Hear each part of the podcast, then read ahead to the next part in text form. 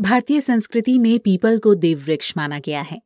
People के पेड़ प्राचीन काल से ही भारतीय जनमानस में विशेष रूप से पूजनीय रहे हैं। कहते हैं कि पीपल के दर्शन पूजन से दीर्घायु व समृद्धि मिलती है। इसकी पूजा करने से कई तरह के लाभ होते हैं और शनि दोष से भी मुक्ति मिलती है। इसलिए धार्मिक क्षेत्र में पीपल को देव वृक्ष की पदवी दी गई है।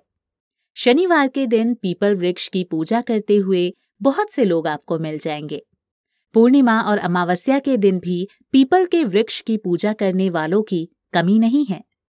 लोगों में ऐसा विश्वास है कि पीपल के वृक्ष की पूजा करने से पितृगण प्रसन्न होते हैं और शनि दोष के कुप्रभाव से मुक्ति मिलती है। वैज्ञानिकों ने भी इस वृक्ष को अनूठा बताया है, जो 24 घंटे ऑक्सीजन छोड़ता है। जो मनुष्यों के लिए बेहद ज़रूरी है। अथर्ववेद के उपवेद, आयुर्वेद में, पीपल के औषधीय गुणों को अनेक असाध्य रोगों में उपयोगी बताया गया है।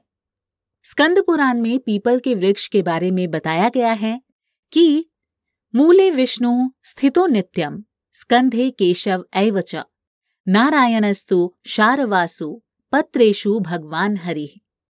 फलिच्युतो न संदेह सर्वदैवै समन्व्यस। एवं इष्णुर्दरुम एव मूर्तो महात्मभि सेवित पुण्यमूल।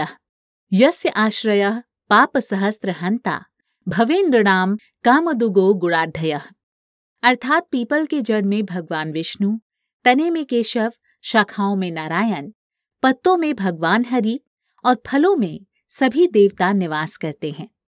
पीपल का वृक्ष भगवान विष्णु स्वरूप है। महात्मा इस वृक्ष की सेवा करते हैं और ये वृक्ष मनुष्यों के पापों को नष्ट करने वाला है। पीपल में पितरों तथा तीर्थों का निवास होता है। आइए जानते हैं किन कारणों से पीपल की पूजा की जाती है। महर्षि दधीच के पुत्र पिपलाद ऋषि थे। पिपलाद का शाब्दिक अर्थ है पीपल के पेड़ के पत्ते खाकर जीवित रहने वाला। महर्षि दधीच ने संसार के हित में अपने शरीर का त्याग कर देवराज इंद्र को हड्डियों का दान कर दिया था। तब विश्वकर्मा ने दधीच की हड्डियों से वज्र नामक अस्त्र बनाया, जो काफ़ी शक्तिशाली था। महर्षि दधीच की हड्डियों से बने वज्र से ही इंद्र ने वृत्तासुर का वध किया था। महर्षि दधीची की पत्नी सुवर्षा जब आश्रम लौटकर वापस आई तो उन्हें पता चला कि उनकी हड्डियों का उपयोग देवताओं के अस्त्र शस्त्र बनाने में हुआ है। तो वो सती होने के लिए आतुर हो गई।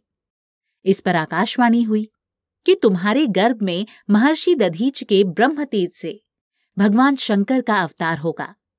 अतः उसकी रक्षा करना आवश्यक है। ये सुनकर सुवर्चा पास के पेड़ के नीचे बैठ गई, जहाँ उन्होंने एक सुंदर बालक को जन्म दिया। पीपल के पेड़ के नीचे जन्म होने के कारण ब्रह्मा जी ने उनका नाम पिपलाद रखा। और सभी देवताओं ने उनके सभी संस्कार पूर्ण किए।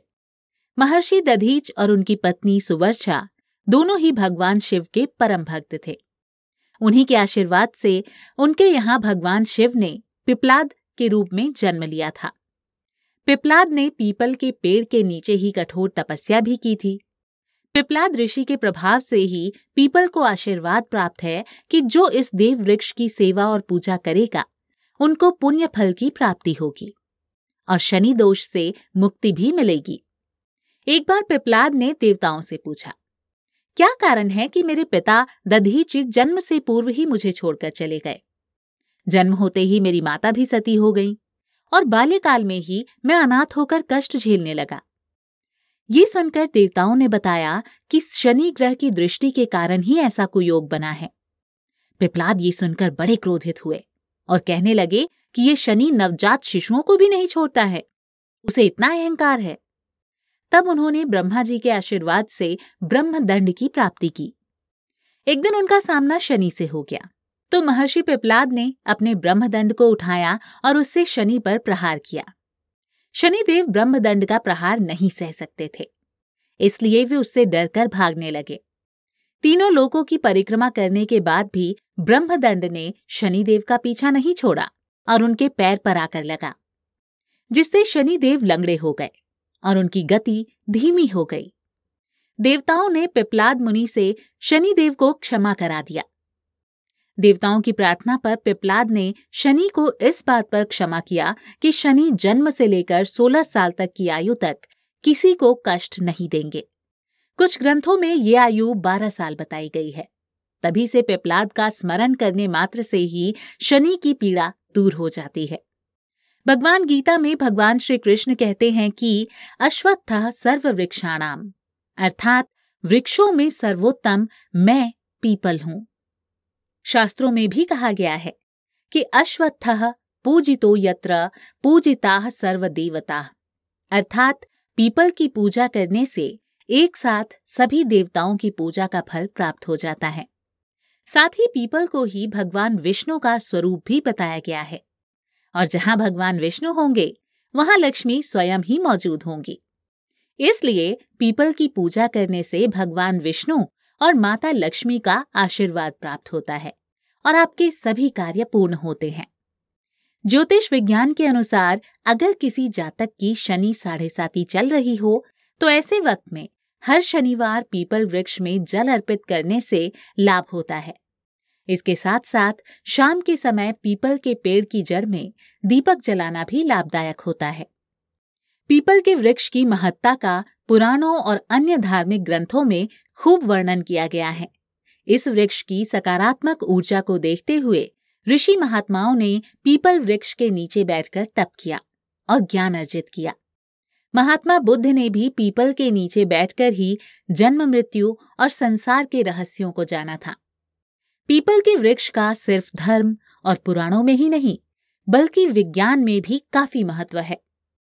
प्रकृति विज्ञान के अनुसार पीपल का वृक्ष दिन रात ऑक्सीजन छोड़ता है, जो हमारे पर्यावरण के लिए महत्वपूर्ण है।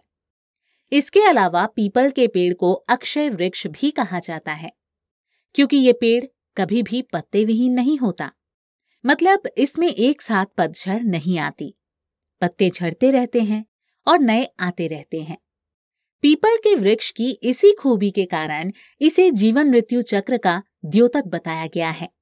आयुर्वेद में बताया गया है कि पीपल का हर भाग, जैसे तना, पत्ते, छाल और फल, सभी चिकित्सा में काम आते हैं।